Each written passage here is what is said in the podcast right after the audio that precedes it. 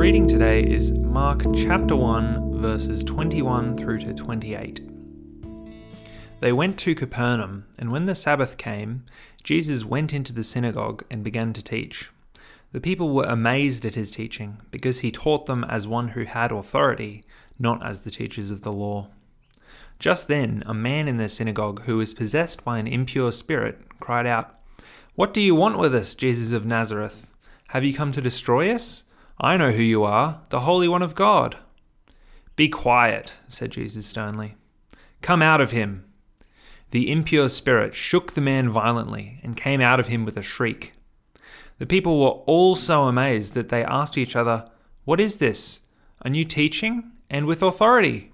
He even gives orders to impure spirits, and they obey him. News about him spread quickly over the whole region of Galilee. Back in school, I used to be a bit of a bookworm and I loved action packed novels. They would draw me in, and then I was stuck in them because they were so quickly paced. The story moved from one thing to another so quickly that I couldn't put them down. This is what Mark is like in these opening chapters.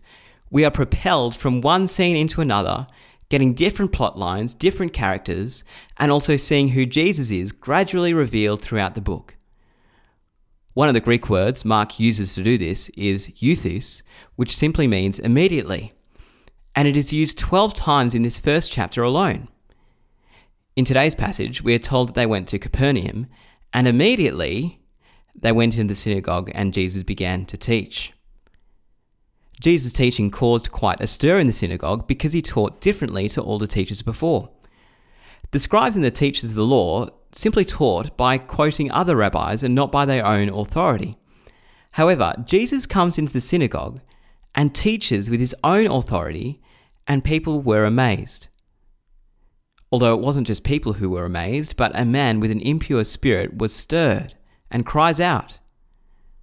What is amazing and almost ironic is that what he cries out is true. Jesus has come to defeat sin, death, and all that is evil, and he is the Holy One of God. But Jesus commands the Spirit to be silent and come out of the man. The result? The Spirit came out of the man and became silent. In these first few verses, we are given an awesome picture of who Jesus is. He has authority to teach, and he has authority over impure spirits. We are also given glimpses of the kingdom breaking into our world. Jesus' teaching is being made known, and all that is evil is being driven out. Heavenly Father, thank you for the authority of Jesus, for his teaching, and for his authority over evil. Thank you that you are ultimately in control and that you have the final say. Help us to recognize this more and more in our lives. Amen. If you have any questions or would like to find out more about our church, visit stbarts.com.au